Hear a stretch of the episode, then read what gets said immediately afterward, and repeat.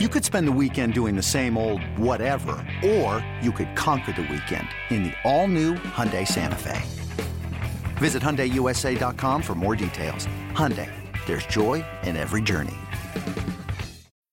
When you need mealtime inspiration, it's worth shopping Kroger, where you'll find over 30,000 mouth-watering choices that excite your inner foodie. And no matter what tasty choice you make, you'll enjoy our everyday low prices, plus extra ways to save, like digital coupons worth over $600 each week. You can also save up to $1 off per gallon at the pump with fuel points. More savings and more inspiring flavors make shopping Kroger worth it every time. Kroger, fresh for everyone. Fuel restrictions apply. This podcast is gold. Basketball gold. You're tuned into the best Cleveland Cavaliers podcast in all the land. Ba- basketball gold. Hosted by Mike Fratello and Jeff Phelps. This is Basketball Gold with Fratello and Phelps. He's Mike Fratello. I'm Jeff Phelps. In the TNT broadcast of the Cavs Lakers game, and those are guys you've worked at TNT, Mike, and worked with those guys over the years. Uh, in their post game show, Charles Barkley started talking about the city of Cleveland and the Cavaliers a little bit, and and somebody's name came up. I wonder whose name came up. Let's listen to Charles and find out. Man, I'm telling you, it's great to have the Cavaliers playing well again. Cleveland to me is one of the most underrated cities in the world. Uh, I love going to Cleveland. And you know what? Stop, man. Stop. You don't like Cleveland? I'm not saying I don't like Cleveland, but when's the last time that you ever called me, Shaq, Joakim or Noah. anything like, let's go to Cleveland? yeah, Let's go hang out in Cleveland. We've Joakim never Noah. done it. Uh, Joakim Noah. There's no vacation spots. It's a nice city. Come on. It's a nice city. I just said it's a nice city. No, but you said underrated. And what's your favorite that. restaurant like in you Go Cleveland? there and My favorite restaurant in, Yeah. in Cleveland. Uh, McDonald's. The one with the I, fruit. I have, uh, I have uh, to talk to Mike Fratello. Uh. He'd take me to some really sweet Italian places. So, Mike, there's what Charles had to say. It had everybody at my day gig working at 92.3 The Fan wondering where did Mike take Charles Barkley in Cleveland for dinner? Where did you take him for dinner? we went to La Dolce Vita in Ah, Murray Hill. Uh, the owner is Terry Tarantino. And interestingly, during the summertime, weather was warm. And I remember saying to him, Do you want to sit inside or sit outside on the sidewalk? And he said, Well, sit outside. It'll be great out there. And I said, Yeah, but you're going to get bothered by everybody out there. If you're inside, they may not know that you're in there. He's no, no, no. Let's just sit outside. So Terry puts two tables together outside. We sit down. Charles is at the head of the table. At that time, there was still a traffic light on that corner oh where. Murray Hill Road meets Mayfield Road and La Dolce Vita is on the corner. Well, you can imagine every red light when cars are backed up, people are looking out of the cars going, that that looks like Charles Barkley over there. To the point where they would stop the cars, get out of the cars, and come over and ask him for an autograph. And he signed everybody's autograph. People were coming out of the buildings that live up in Murray Hill because the word spread. We started, like I said, with two tables put together. And I think when we finished, Terry had put two or three more long Oh, tables together. So it was all the way down the sidewalk in front of La Dolce Vita. And Charles was, he was in his glory, sitting there, having his food, having a beer, saying hello to all the people that wanted to say hi to Charles Barkley. That's funny. You you know you have become the NBA's you know like ambassador for the city of Cleveland. Anybody who's coming to Cleveland, as Charles said, I got to call Mike. Remember, find out exactly where we went. You're the ambassador. That's what I'm here for, right? I, look, the mayor's got enough on his hand. He's got all the head coaches. They got a lot, you know, whether it's baseball, or it's football, or it's basketball. I'll take some of the pressure off. Come in, call me. I'll help out if I can. Concierge, Mike Fratello. That's the way to get it done. Well, one thing Charles did say, Mike, and I I thought it was interesting from a basketball standpoint. He said, you know, he's really happy, likes the Cavaliers, loves the fact that they're more than relevant, you know, extremely competitive.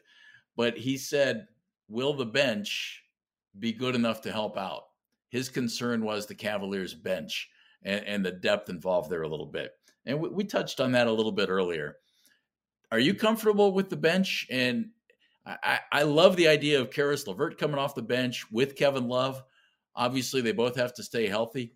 Is there enough there, especially since you know you have four guys that you're really building your starting five around, as opposed to a lot of teams that have two or three? Are you comfortable with the depth there, and that it can help the team when it needs to? Let's remember that hopefully in the very near future, you're going to have three NBA starters on the second unit. You have Kevin Love, you have Caris LeVert, and Ricky Rubio will be back hopefully very soon.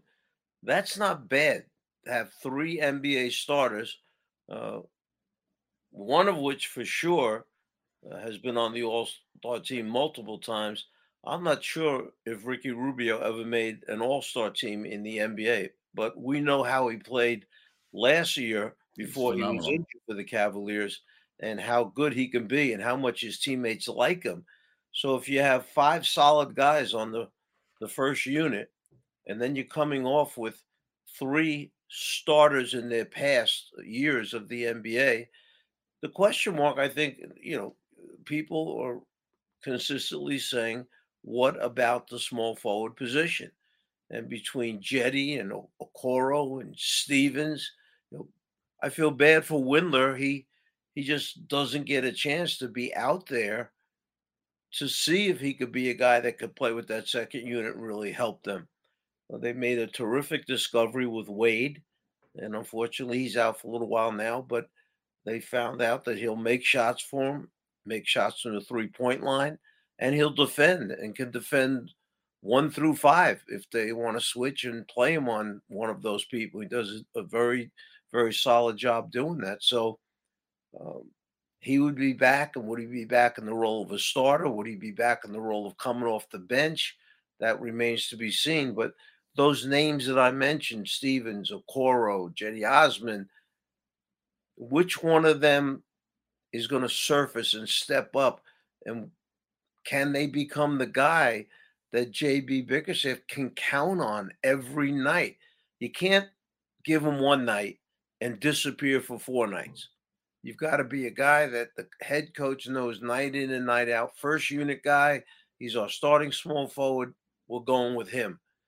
Then the guy who comes off the bench on the second unit, you know, when Cedi does what Cedi can do with that second unit, he's terrific.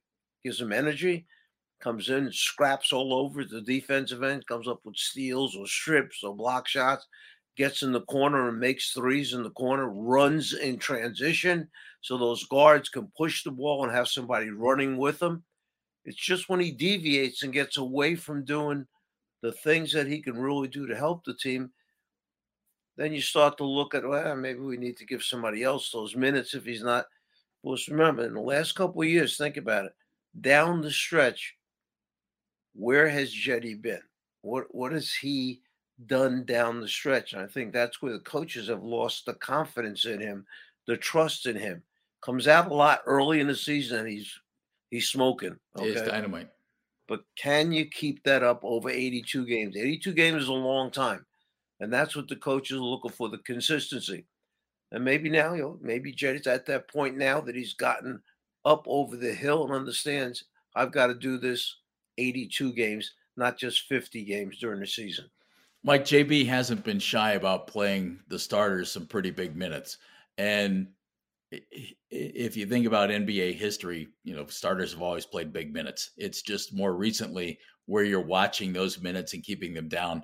But it's not uncommon to see, you know, Donovan Mitchell playing 35, 38 minutes. Same thing with Darius Garland, um, Jarrett Allen when he's normally up to speed, Evan Mobley as well with that thinking, and I understand you're playing your you're playing your starters, you're paying your starters. I, I get that. How do you cultivate a bench? How do you bring bench guys along? How do you build that thing while you're also giving your starters big minutes? Another day is here, and you're ready for it. What to wear? Check. Breakfast, lunch, and dinner? Check. Planning for what's next and how to save for it? That's where Bank of America can help. For your financial to-dos, Bank of America has experts ready to help get you closer to your goals. Get started at one of our local financial centers or 24-7 in our mobile banking app. Find a location near you at bankofamerica.com slash talk to us. What would you like the power to do? Mobile banking requires downloading the app and is only available for select devices. Message and data rates may apply. Bank of America and a member FDIC. You want Chubb to run the ball five times a game, or you want Chubb to run the ball 25 times a game? I'll, I'll, I'll take the 25. Okay. So when you got guys that you know, you go to key guys, this is about winning games. It's about winning games. And if you if you're on a team that's not in the hunt, not in the race, they they're just developing, you know, gain the uh, gain the game experience, and then next year we'll add another piece and we'll be better, and maybe that's when we can compete for a playoff spot. The Cavs are a team that Cavs beat Boston two times within a week. Yeah, early in the season. The Not first place Boston Celtics, right? So if you're one of those teams, you can't shy away from it. And there's a line of communication between JB and not only the training staff, the analytics people, the front office, but he and his players. And I'm sure knowing him that he says to the players, you're struggling. If you're struggling and you you feel that it's it's getting hard, these extra, just tell me and I'll cut back. But if you feel good, if you're in the kind of shape that we think you're in, guys have done it for a lot of years in the NBA. They've averaged 38, 39, mm-hmm. 40 minutes. And it's amazing how many of those guys wind up winning championships, a- averaging that many minutes. So it can be done. The, the, right mindset, taking care of your body, getting the trainers and, and the, the work done on your body every day that it needs so you can bounce back and give that kind of performance. But I understand. And if I was JB, I'd be doing the same thing, playing the guys that I know are going to help me win games, the minutes that I need them. Because the NBA is tough. Mike, ESPN came out with its power rankings this week. They do that every week. Cavaliers are fifth in their NBA power rankings. Do you think they're a surprise? Or do you think they are where they're supposed to be? Not just in the power rankings, but I mean in the standings and the way they've played so far. Have they caught folks by surprise, or do you think that's where everybody thought they would be and where they thought they would be? Well, let me guess. I would get. Uh, I, I guess that Boston and Milwaukee are up there ahead of them. They were. Phoenix was up there. And I was going to ask you the other two teams. So one is Phoenix, and then who's the missing one? I forget. But the Cavaliers were number five. Yeah. Well, it, it's amazing. I bet you that three and four and we'll put five in there. I bet you they all wind up changing positions as the season goes on, you know, based on what's coming up next. As you know, the Cavs uh, go away for a couple games here coming up back to back or two games on the road, but then come back home for six straight. And those six straight are not easy opponents when you look at who's coming into the Cavs building. So you got to be ready each night, regardless. You know, I know they have played out of their minds, okay, in Rocket Mortgage Fieldhouse. But uh, now you're going to get some tough hombres coming in here who look at the record and say, let's put the next loss on there for the Cavaliers. So you got to be ready for all that coming up. All right. What's on the schedule? Where are you going? I'm going Saturday uh, to Washington, uh, Los Angeles Clippers against the Washington Wizards. And, and then from there, I'll come back here for a day or two and then a week on the road in LA when the Clippers get back home and play uh, three three home games over five days. All right, the man who travels the country, bringing basketball to everybody, and takes time for this. Mike, thank you, buddy. It's basketball gold with Fratello and Phelps. Can I be an ambassador in another city or just Cleveland? I think you'll have to deal with the Chamber of Commerce there. Cleveland has you locked in. I think you're on your own after that. I'll do my best. You'll do a great job wherever you are. Thank, Thank you, sir.